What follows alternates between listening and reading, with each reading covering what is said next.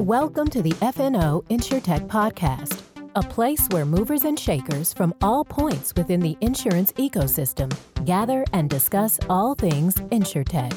We talk about how technology and innovation are affecting and driving change in the industry. Here are your hosts, Lee Boyd and Rob Beller. Hey, Podcast World, welcome to another focused edition of FNO InsurTech, where we do another dive into Deep the dive. world of venture capital. Yeah. VC, also known as VC. You're so clever. Well, Nothing gets past you. I might coin that. Do you have an initiative? Yeah, I think you'd be You the first one. Think it'll stick? Well, seeing that it's never been used in the VC community. Well, hey, look at you. I already got you on it. Yeah, wow, that's amazing. Pretty good. I have Lee Boyd here with me. Yeah. Hi, one, everybody. One of your co-hosts. That's me, the other one. yeah. W- would you stop eating? I can't stop eating. The audience does not want to hear you. We're eat. at a conference, ladies and gentlemen. We're at a conference in Los Angeles, California. We're at the CoreLogic Interconnect conference. Yeah. And they gave out uh, little bags of popcorn Yeah. that are like really good. They're addictive. They're great. So you should save it, I can't stop eating them. but nobody wants to hear you eat it. My eating popcorn has nothing to do with our session today or our, eh, or our It has. It might have something to do with our ratings. so but it has nothing Lee is here with me, though. You'll hear in a minute that he's not on the episode because I am not. because he couldn't make it. But we have with us today somebody who is a big shot in the insurtech VC world. One- Max Chi from Aquiline is with us. Yeah. And for those of you who are keeping score at home, you know the name Max Chi and the things that he's accomplished, the companies that he's invested in and helped foster um, are uh, big names in the insurtech world. And Max has been kind enough to be with us today and give us an interview. That's wonderful. This is one that I really hated to miss. Sometimes the stars don't align and we can't be on. But Max, I apologize for not being here, but I am very excited to listen to this episode. Well, we're going to hear a lot about how Max and his team at Aquiline approaches Mm. what they do, how they think about it, and how they go about not just having outcomes, but having uh, really successful ones. That's and great. So rather than sitting here listening to Lee eat popcorn, I'm sorry, everybody. So rude of me. we'll get to our interview with Max Chi, partner and head of Aquiline Technology Growth.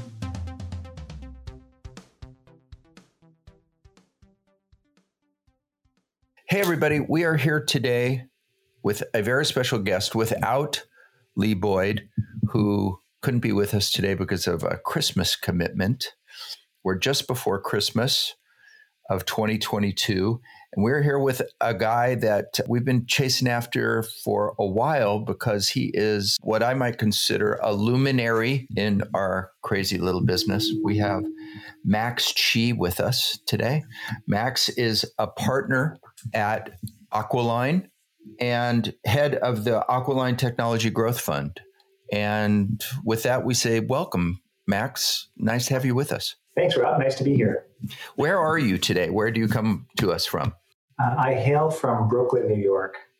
Cold, rainy, and miserable today. Is it? Yeah, I know. We have a bad, this bad storm works its way through the country. It's yours now, right? That's right. That's Uh-huh. right. I have a kid that lives in Brooklyn, so love Brooklyn. It's great to have you with us.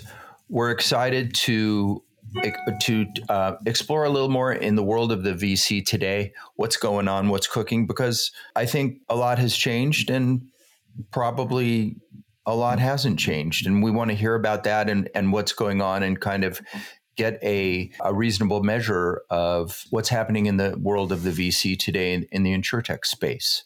And so let's start by asking you uh, to tell us a little bit about Aquiline and, and what it is that you do there. Sure. So I joined Aquiline in 2017 to launch the venture capital fund. Aquiline was originally founded in 2005 by Jeff Greenberg.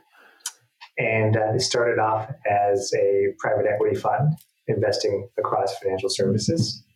And in, as I said, in 2017, I joined uh, because they actually saw a need to have a dedicated fund focused on venture capital with a primary focus on insurtech uh, across the broader fintech ecosystem.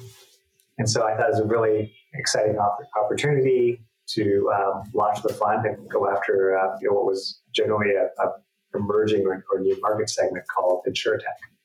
So that's how I arrived there. My background is I've been in venture for, um, I like to say 20, 20 plus years, but I actually started my career back in 99.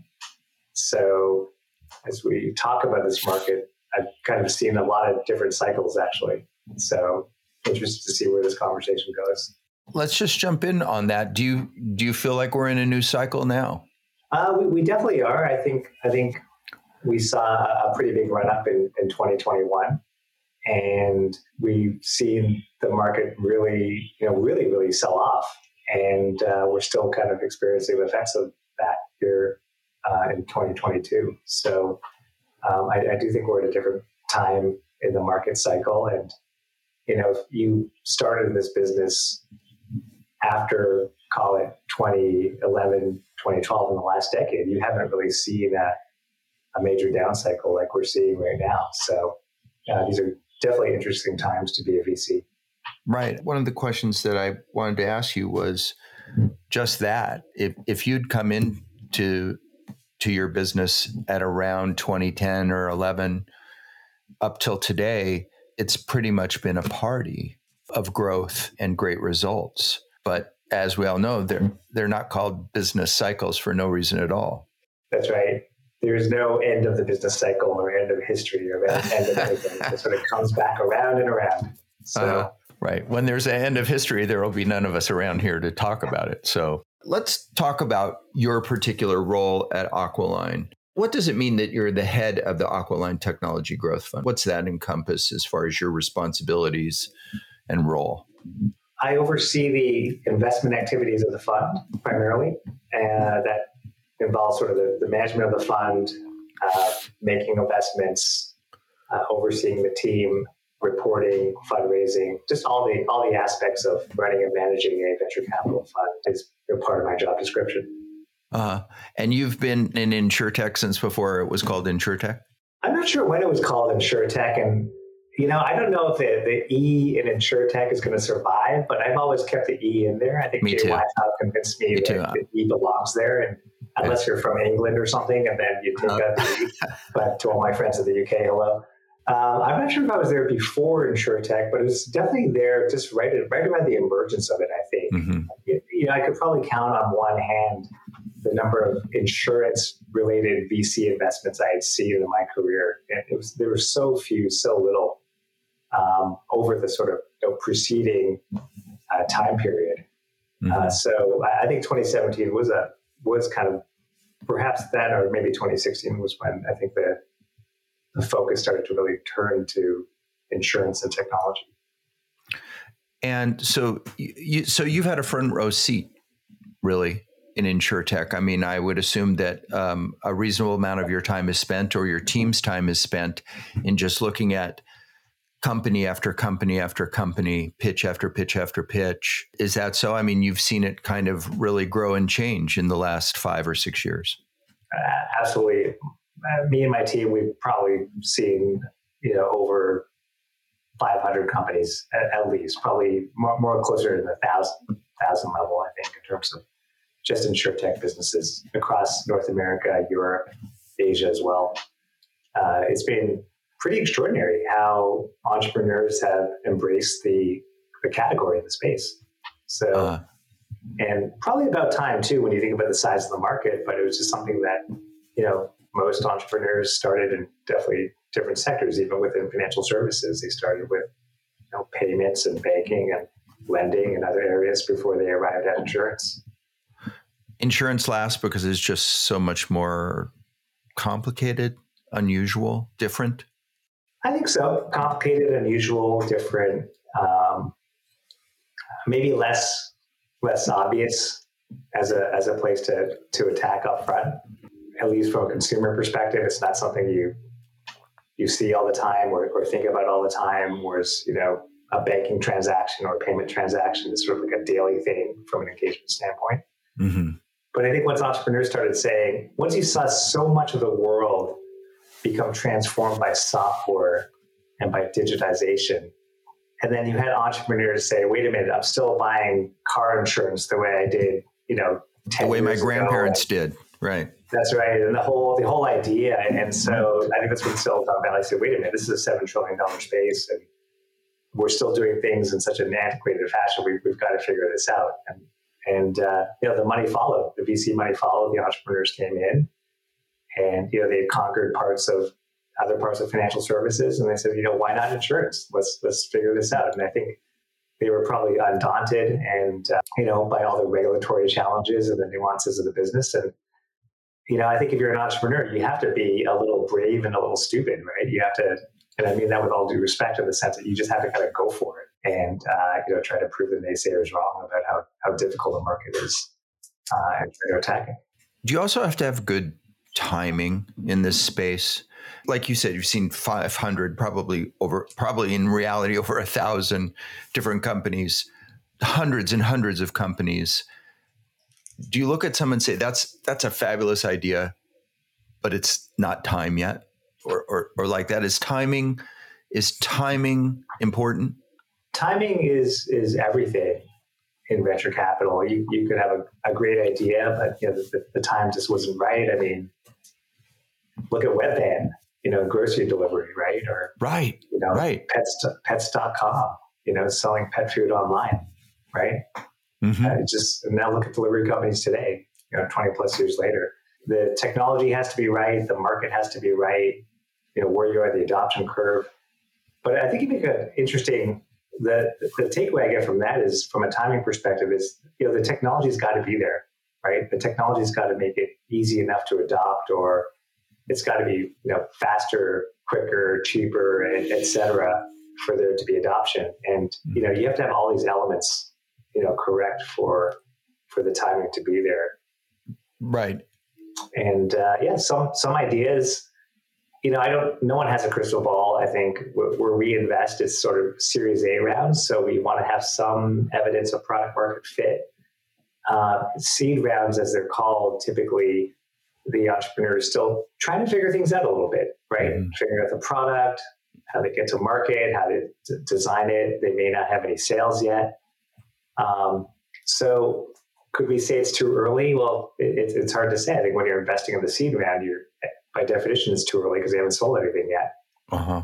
But uh, yeah, timing plays an important role in whether these things will scale and be really, really successful. Absolutely. Uh-huh. I uh, looked over the investments that you guys are currently in today and looked for, you know, themes that, you know, ran through them. It seemed like, it seemed to me like data was um, still a, a, a, big emphasis for you. Is, is that correct? when I started at Aquiline and when I started sort of studying the market a little bit, we probably you know scanned through the first couple hundred companies or hundred companies in insurtech, and you, you, see the patterns start to emerge. Um, and one of the big ones was data data analytics. So if you believe, as Marc Andreessen said um, more than a decade ago now, that software is eating the world, know, the world will become increasingly digitized, increasingly measured. There'll be a huge tsunami of structured and unstructured data.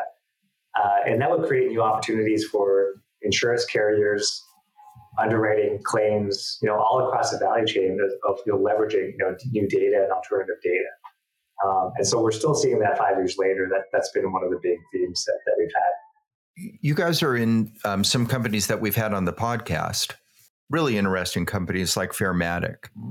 Yes, uh, we're huge Jonathan Matus fans, right? We had him on. Is that how you, is that how you pronounce his last name? I didn't know that. Uh, Matus? Yeah. I, I, believe so. That's good. I, I, keep calling him Mattis. I feel bad now. Sorry, Jonathan, if you're listening. I know that um, his first name is not pronounced Jonathan, right? Jonathan. Jonathan. And uh, uh, w- we had him on, and it was like, I mean, he literally blew our minds. He's brilliant, right? and he was running this ZenDrive th- thing, but really working on Fairmatic at, at the same time. And uh, that's a really inter- talk about data. Talk about mountains and mountains of data. Uh, that's right. Fairmatic is really what in, what intrigued you about Fairmatic? Well, I think the, the fact that coming out of ZenDrive, they had you know over five billion miles driven of data and behaviors over you know what makes a safe driver, what what makes a risky driver, and our view was that the combination of, of that data and how they could apply it in commercial auto, in their case, like commercial auto, uh, would be pretty impactful on loss ratios uh, and on driver selection and on business selection. So we saw, you know, a very big space, also with secular tailwinds when you think about the proliferation and growth of delivery drivers, delivery vehicles, and, and last mile logistics. Um, so you had that going for you. You had this sort of new trove of data that could be very impactful in terms of loss ratios, risk selection, pricing. You had a really strong entrepreneur in Jonathan who built a great team around him. Um, and also the market itself, I think, was ready for something where you know they couldn't sustain the historical loss ratios. You, you needed to do a better job of you know, of underwriting the sector. So mm-hmm. um, there were a lot of good trends, both you know technology as well as what was happening in the market that uh, made this an exciting proposition. So uh, we uh, co-led the Series A. You mentioned, you know, the the strength of the entrepreneur. I've heard you speak before about the team and the, and how important the team is. You know, I'm sure that you've been asked the question when you look at a new opportunity. You know, what what do you focus in on? And team is a, a very typical answer. Um, but I heard you say about the team that there has to be a you know the leader, the strong entrepreneur, the visionary, a strong technologist. Right. But now, and this is a newer answer in the last few years, there has to be deep insurance uh, know-how and and ability. Correct. Do you, do you see that as something that has evolved with time with InsureTech? It seems to me that when we were early in our podcast, we would talk to people who didn't have an insurance person on on the team, really maybe advisors, but not not somebody on it. Today, it seems right. like that's a critical piece. You know, when when VCs or technologists go to go to look at different sectors of the economy that they want to, you know, quote unquote disrupt, they want to see things differently, right? They they want to reimagine the market. Like, let's reimagine how we do this process, or how we sell this insurance, or how we underwrite. And when you do that, that's great because you're not bound to the old ways of thinking. Um, but what, what, what you found in insurance and insuretech was you lose so much domain expertise if you don't have that person, that insurance veteran who really understands how the industry works. Because it, you, you can't sort of, there's no such thing as disrupting insurance. You, you just can't. It's just too big. It's like disrupting Earth. You know, what does that even mean? Uh, you, you, know, you, you can disrupt discrete elements of uh-huh. the insurance process, but you can't disrupt insurance. And so I think what what what you learned over the last few years is that these entrepreneurs, if you're going to think to yourself, I'm going to reinvent insurance and I don't need anyone in insurance to tell me how to do it because they're kind of the old way of thinking and you know we're the new way. I think you're just going to burn through a lot of cycles. You're going to make a lot of mistakes and then you're going to arrive at a place that took you much longer than if you had someone who's you know smart resourceful practical within the insurance industry you know with a network and the understanding of how things actually get done mm-hmm. now the trade-off is maybe you don't have this sort of big bang moment right and so it's always a balance between sort of entrenched thinking and this is the way it's always been done. You'll never change it to, you know, we really need to reinvent the industry or reinvent, you know, so and so and, and, and try to drive it forward. Uh, but I think in, if you think about insuretech and the evolution, I think it's, it's leaning more and more towards having that industry expertise up front. Uh, it, it seems to me like, uh, and I'm interested in your take on this, that many insuretechs are now trying to solve, take a narrower bite out of out of the value chain as opposed to solving the whole how do I disrupt insurance question. That's correct. That's correct. And, and we're seeing that in in the, the, companies we're we're looking at. I think when you start off, it's like, you know, Healtheon and WebMD. I don't know if you remember that. It's a very yeah. old reference, mm-hmm. but um, there was a book written called like, you know, the new new thing about healthcare and you know the the protagonist wrote in a napkin like you know healthcare doctors patients a big circle and then like a trillion dollars and that was his vision. This is a big market we're going to disrupt it.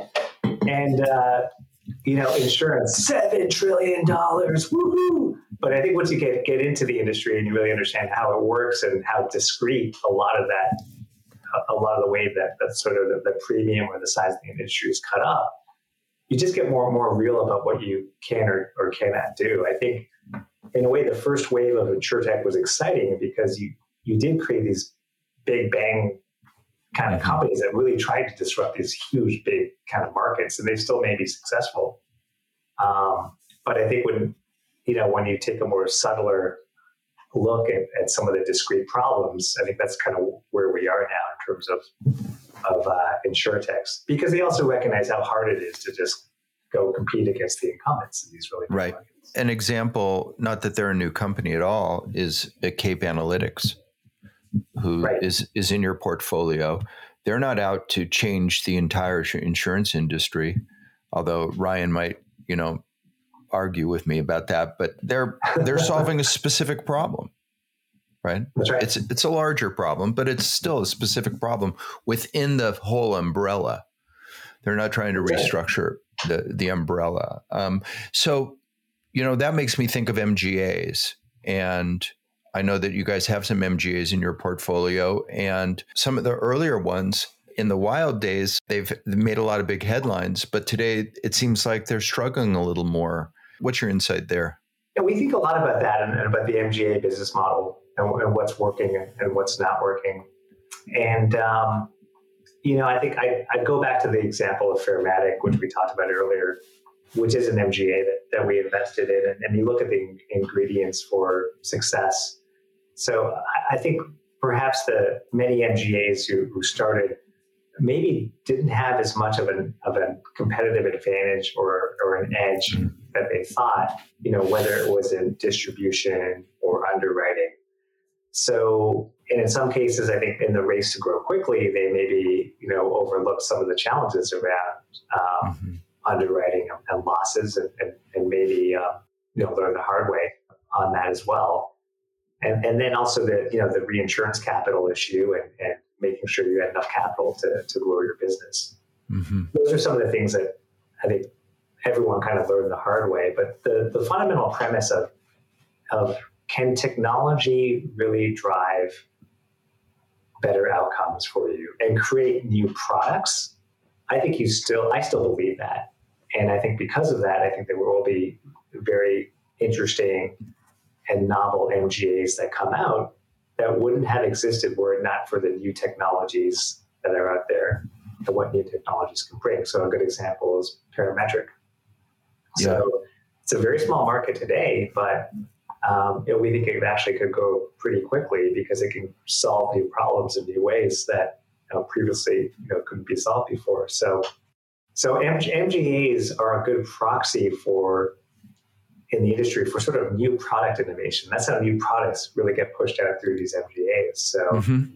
so I think we're kind of you know medium long term bullish, but I think we're tempered by the fact that you know if you talk to my colleague Jason Rotman, who is a president of uh, you know Distinguished right now, an, an MGA, you know, you know we'll have all these debates because he comes from the old school uh, and I sort of come from the, the new school. And, and, the question is, you know, what are these things? How will these things ultimately be valued?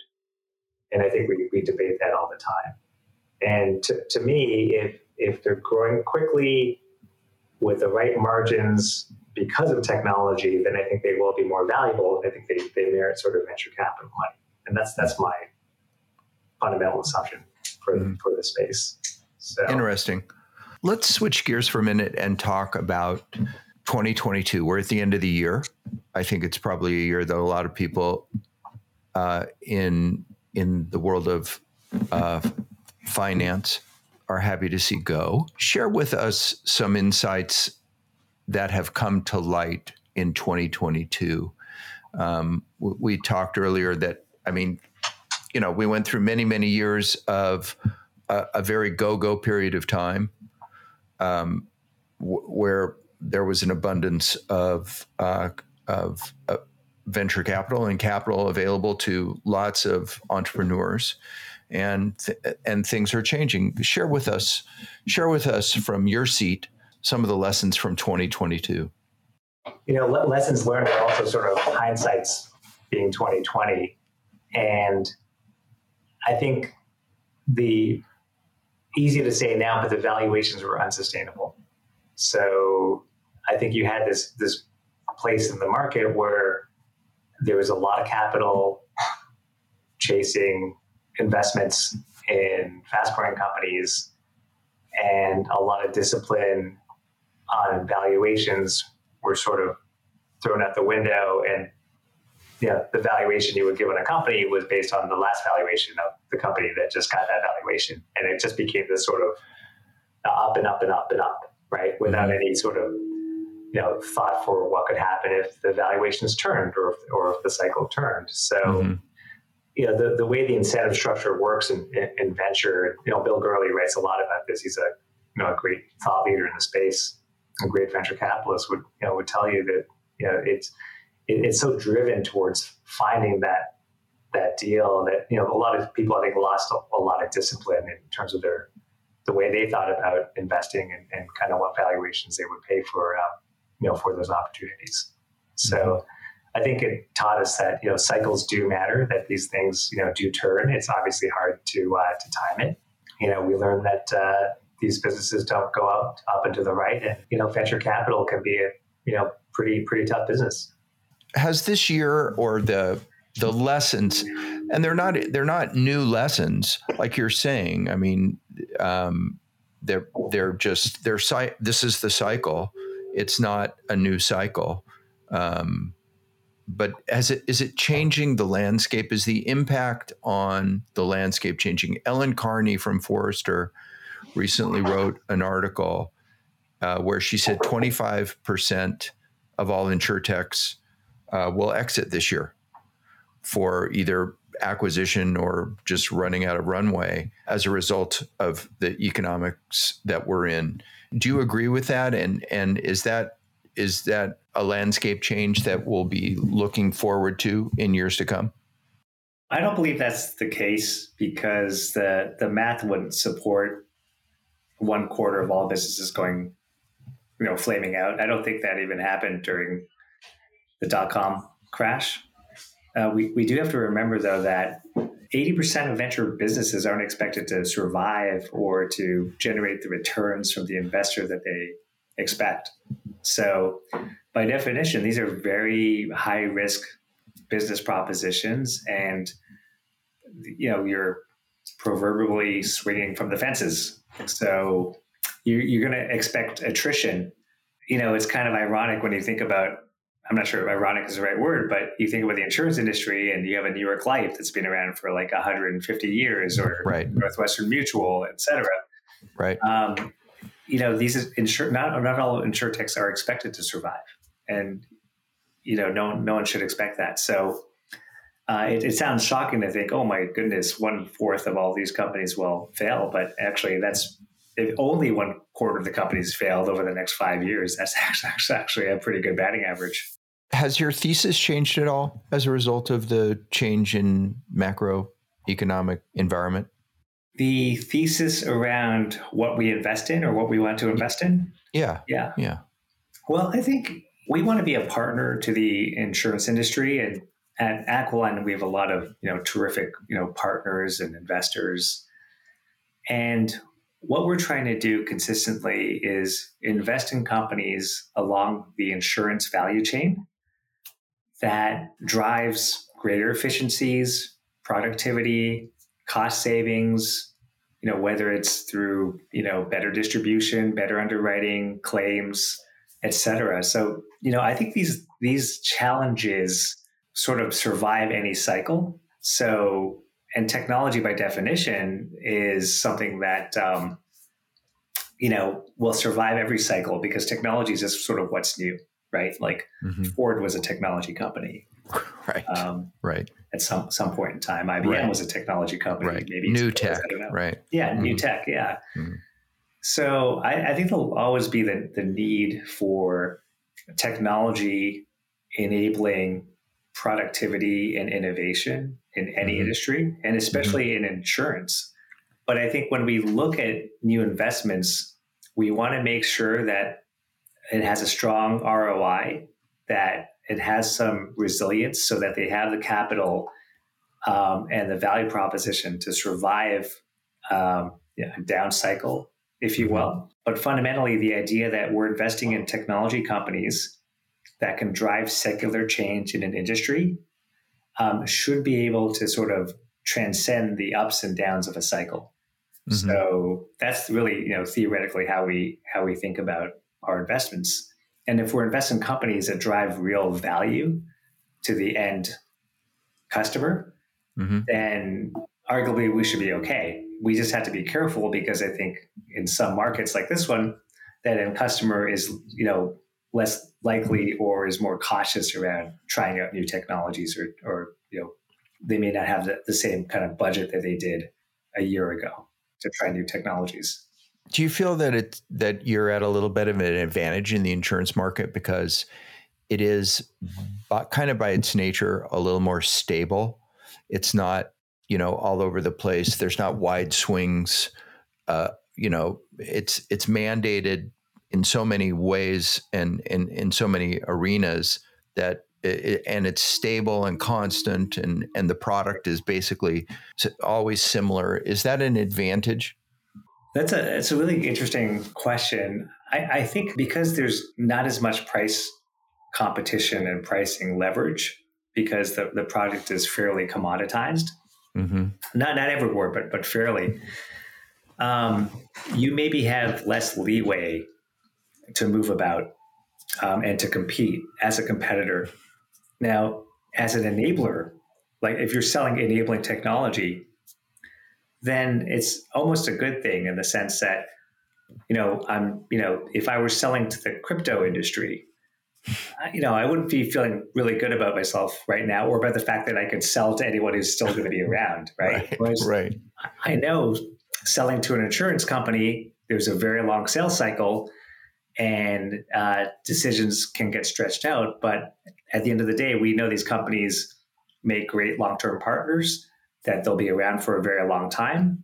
Um, and there's needs that they'll continue to need to be you know serviced and new products they'll need to, to purchase to, to you know to uh, to Mhm. deliver their service. So so there's definitely some trade offs um, in the space. But I think once you build a good customer relationship with a good product, I think that long term relationship is very valuable. So it, I think it's I think it, it, it's better for the investor of enabling technologies in the longer term, perhaps, uh, and it's tougher to sort of compete head to head in some cases. Then, as a result. So, what what's your opinion of of, of this industry that we're in? Um, you weren't always in it. You found yourself in the insurance world. I'm sure you're comfortable in it today. What what are some thoughts on the on, on the industry that InsurTech is a part of? Yeah, well, I, I like it. I think you know at the end of the day, it's very sort of boils down to a lot of math, right? You're pricing risk, you're transferring risk, and you're trying to create these solutions that will, you know, ultimately sort of. I mean, not not to sound too grandiose, but you know, help society move forward. And you know, I was talking to the head of innovation at, at Travelers about this. You know, we're looking at things like you know carbon insurance and carbon technologies, and you know, we all you know have this sort of more of a collective desire to sort of reduce our carbon footprint to reduce the impacts of global warming and, climate change. So, insurance has an interesting role to, role to play there. So, I, I think in, in insurance, it's, it's a slow moving industry, but it's also really, really fundamental. It's sort of very data driven and math based, which I like. It's very kind of complicated and, and convoluted Mm-hmm. um, and really complex um, uh, business to kind of understand. So, um, firstly, I like all those things about about the business, and I think it's it's sort of fun to try to really you know figure it out and be successful at it. But maybe I should be selling tokens on Terra Luna or something. It's a tough industry to figure out. I mean, in the early days, we started this podcast because we were playing around trying to figure out where, we work in the insur- in the claims end of of the equation, and we we're trying to figure out what technologies we're going to win. Uh, and it's hard to figure that out. Sometimes the obvious ones don't make it. You know, you you mentioned swinging for the fences in this business. I mean, do you have do you have ones that come along that maybe they're not they're not going to change the world, but I mean, maybe they're a single or a double, but not a home run. Do you pass on those because you can only ever see them being a double, or are they intriguing also? I think it's how you define that sort of what does a double or a single mean mean to you, right? Because the the market is it, it sort of depends on the company you're investing in, what stage you're investing in, what problems you're solving, and just from a very practical matter, when we look at investing in a business, we say to ourselves, well, who's going to buy this business from us in three to five years? Obviously, we need an exit. Uh-huh. We don't hold our businesses forever. We have a finite life to our investments.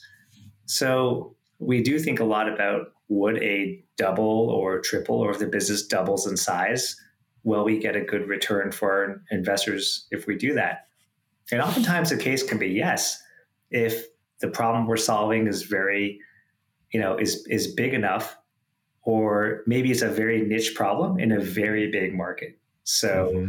so I, I I think it's okay to not necessarily play the power law of venture capital in certain circumstances where you know you're you've got experts solving a hard problem in a well-defined market that they can go after and it's well sized and you can execute on it um, and then you know eventually grow the business and sell it to the, that next person. So you know it's more of a kind of a growth me- mentality than a venture mentality, but I think that's perfectly fine and kind of works well in insurance, where if you're selling into the insurance industry, again, it's long term relationships. These are annuity type kind of relationships. They, they, they are indeed, and that's why we love it.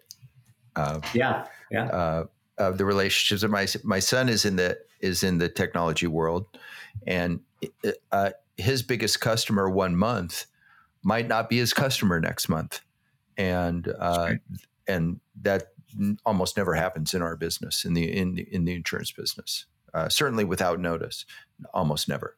And so, right. uh, kind of a different set of rules. I, I just want to touch on a couple more questions for you about Max G, the guy. Um, so, I read that you were involved with Spotify, Pinterest, LegalZoom. Is is that all correct? That that's correct. We were uh, we my prior venture firm. We had made investments in in those businesses, among others. Is that where you learn your most lessons on the big wins like that? I mean, those must have been, or I mean, those are legendary uh, success stories. I think you learn from from every deal and every investment you make. And I, I, think the ones you're most proud of are the ones that you kind of fought your investment committee through and really had, you know, personal conviction on on what was going to happen. You know, I, am proud of all, all my investments, but but the yeah, the ones that do well, you're obviously especially proud of. I think the ones you learn the most from, actually, quite frankly, are your failures. Mm-hmm. Um, the ones you don't, but uh, you know, it, it's just it's really amazing though to see companies scale and grow and really sort of you know really become successful. It's it's really gratifying to see that happen. You must develop a gut for this, right? I mean, like you said, you've been at this for you know for twenty plus years. It's more than just the numbers. You have to have a sense more than the facts and figures. Yeah, yeah, you call it pattern recognition. Like John Doerr, you know, the legendary founder of, of um, you know, KKR, who invested in Amazon, for example, he said, you know, to be a venture capital, it takes about $100 million, right? You have to apprentice yourself and make $100 million worth of investments before you can really call yourself or have the experience to be a VC. In, in some ways, I believe that. Obviously, you can get lucky, right? And be the right place at the right time, like, like we talked about. But I think to be consistently good, I think you do have to have a lot of pattern recognition. Um, you know, I think it's funny Google tried to like sort of turn venture into like an AI decision making tool to make investments, right? I mean, uh-huh. you can't do that in the public markets. What makes you think you can actually do that in the private markets, which is like much much harder with a lot more human variables that you know machines just won't you know make it really difficult to understand. So that's why I like venture capital. There's there's a lot more. There's a lot of art and science. To your point, there's a lot of you know trusting your gut, trusting your instinct, looking at different patterns, having a point of view, and you know having conviction around you know doing the work. So yeah, it's it's uh, it's been a fun uh, fun ride. Where do you get your fun in in your work? What's the funnest part? I really think it's it's fun because you you you're really learning about these new businesses.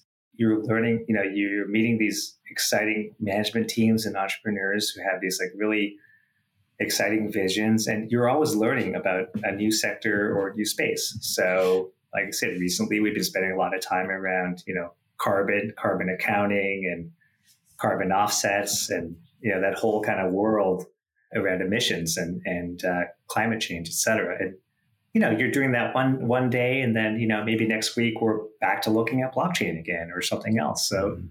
you know, the the fun part of my job that keeps it really light and refreshing is great ideas, great entrepreneurs, and you know, seeing that growth and you know, no day being the same because the companies we're looking at today could be very different from the companies we look at, you know, a year from now. So I think there's mm-hmm. always a sort of pipeline of interesting innovation that that comes down, and, and that's never boring. That's always really interesting to me. What do, what does InsurTech 2.0 mean to you? Well, I think the idea is, you know, there's a first wave and a second wave, and you know, we, there are a lot of mistakes and successes in the first wave, and you've taken that and you've kind of, you know, you've tooled it, you've redeveloped it, and you've turned it into like you know part two or the next chapter of of the journey.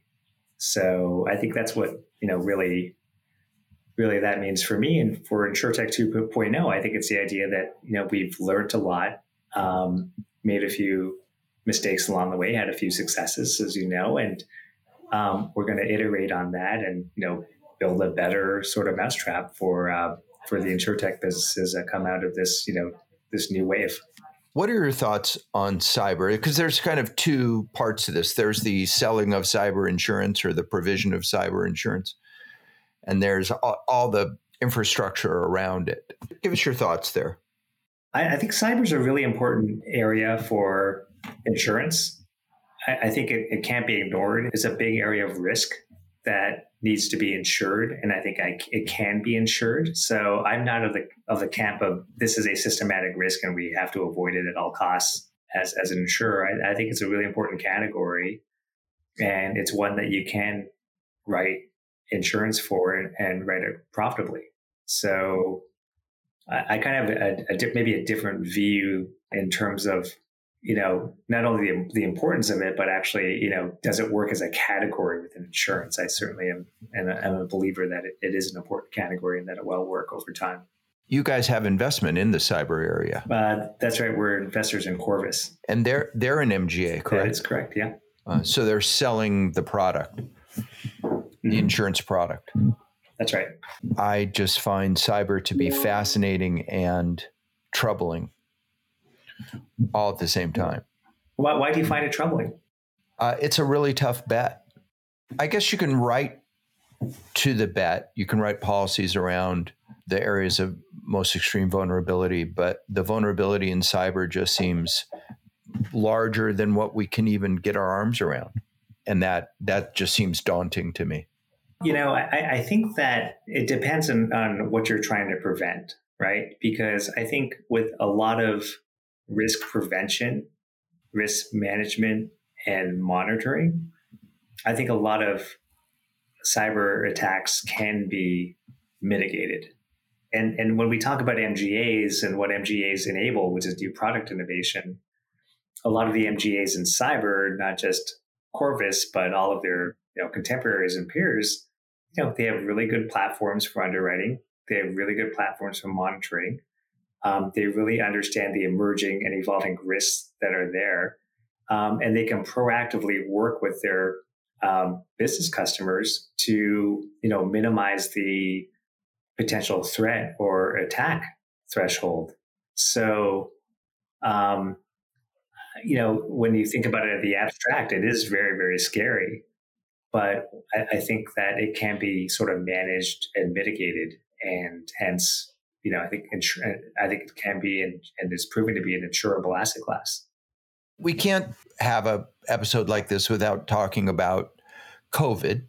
It's funny. That's all we used to talk about. I mean, we have many, many, many podcasts where many episodes where we talk about COVID a lot. We we don't talk about it anymore uh, as much, which is nice. Which is uh, for those of us, for all of us who went through it, it's nice to feel like we're on the other side of it. Has that had an impact on you guys on a long term basis? I mean, other than the fact that you're sitting, that you work more from home. I mean, did it impact venture capital? Did it impact venture capital for InsurTech? Well, I think it did. I don't think it maybe not unique to insurance, but it, it really changed the way technology functioned within an organization and how you used it. And it also sort of exposed some of the areas of technology where things were just still really antiquated. Like I heard that, you know, one carrier in all of COVID, the only team that had to go back in the office was a team that had to cut the checks out, you know, to to pay out claims, you know, to their customers. Mm-hmm. Mm-hmm. And you're thinking to yourself, it's 2022. Why am I still cutting checks and sending it out in the mail? And and, and, and so I think there, I think it really helped to um, accelerate and, and, force the digital conversion mm-hmm. um, in a lot of kind of workflows and work streams, and uh, you know really emphasize the importance of technology investing. So um, I, I, think for the insurance space and for insurtechs, it maybe sort of you know help to you know, crystallize the importance of, of, of digital transformation you know, in a world where it was much harder to be, you know, face to face, you know, with your colleague or, or with a customer. So, at the end of the day, it was probably from a business process and digital standpoint, it was probably a, a turning point. Although now we know the consequences of, of COVID and the Fed actions and inflation has caused sort of a bit of a mean reversion Mm-hmm. Um, but I think some of the things will will still endure, like the fact that we'll all be in Zoom and we'll all have a kind of a hybrid workplace, and you know there'll be the requirement for more you know digital tools uh, mm-hmm. necessary. We work almost exclusively with carriers, and like many large or very very large organizations, they're trying to get back to the office. It continues to be a struggle. I think that the the genie is out of the bottle as far as moving the workforce back into the office Monday to Friday, eight to five. I mean, can you imagine if you started your career, people start their career now, how lucky they are not to have to commute five days a week? isn't that amazing? I mean, b- b- both of us, right? Both of us wouldn't be where we are right now. Exactly. If, if it wasn't for COVID.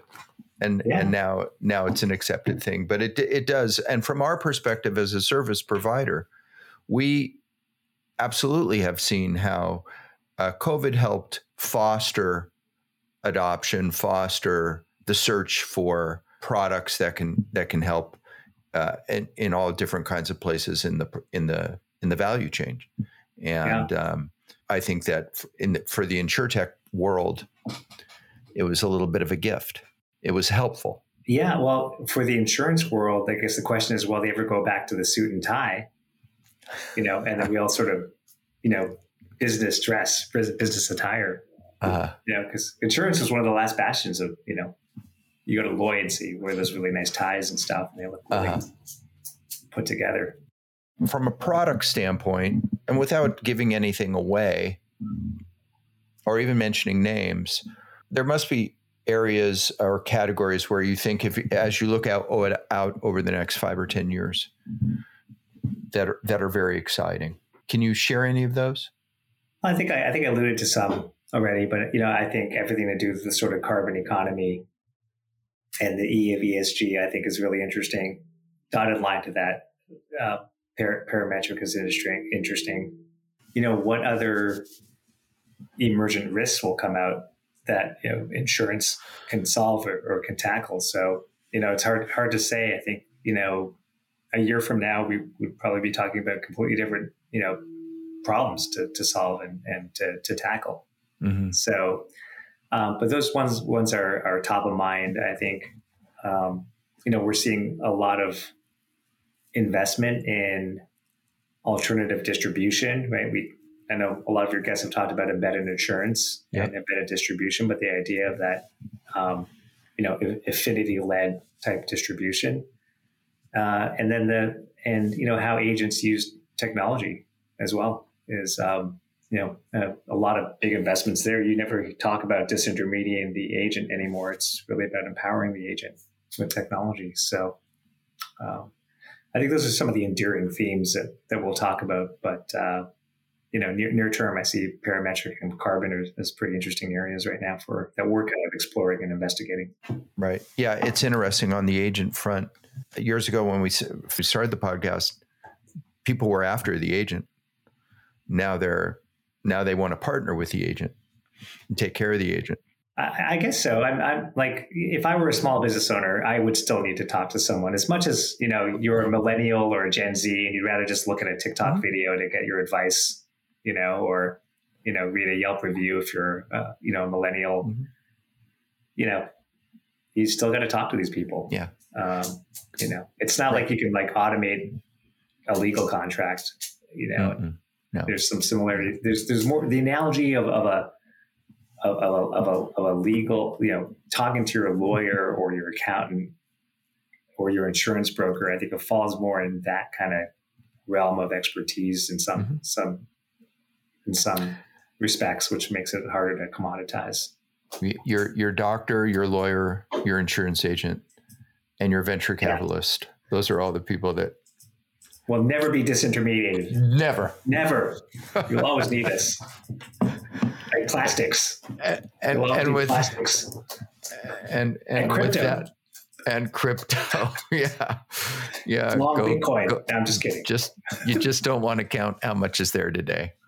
Listen, what a what a pleasure to have you. Thank you. And for those of you who've listened, we've uh, withstood all kinds of technology challenges to make it to to through another um, outstanding visit with uh, somebody who's really important in our industry who you might not know and you might not ever uh, have an opportunity to, to paths across. But Max is somebody who's literally making a difference every day by working with these companies and fostering them into the value chain. And so, on behalf of the industry, thanks. And on behalf of our crazy little podcast, thanks. We appreciate having you. Well, thank you very much, Rob. We really appreciate it and happy holidays. Oh, yeah. Same to you. Big thanks to Max Chi and the team at Aquiline for helping us to have Max on and continue our conversations with uh, different people in the VC community. Very interesting, and we really appreciate it. Really appreciate all you who listen to our podcasts and uh, by extension participate in them. So thank you. Thank you to Lee Boyd for absolutely nothing in not being here today to help, even though, truth be told, he's sitting next to me right now. And I'll say, until next time, goodbye, everybody.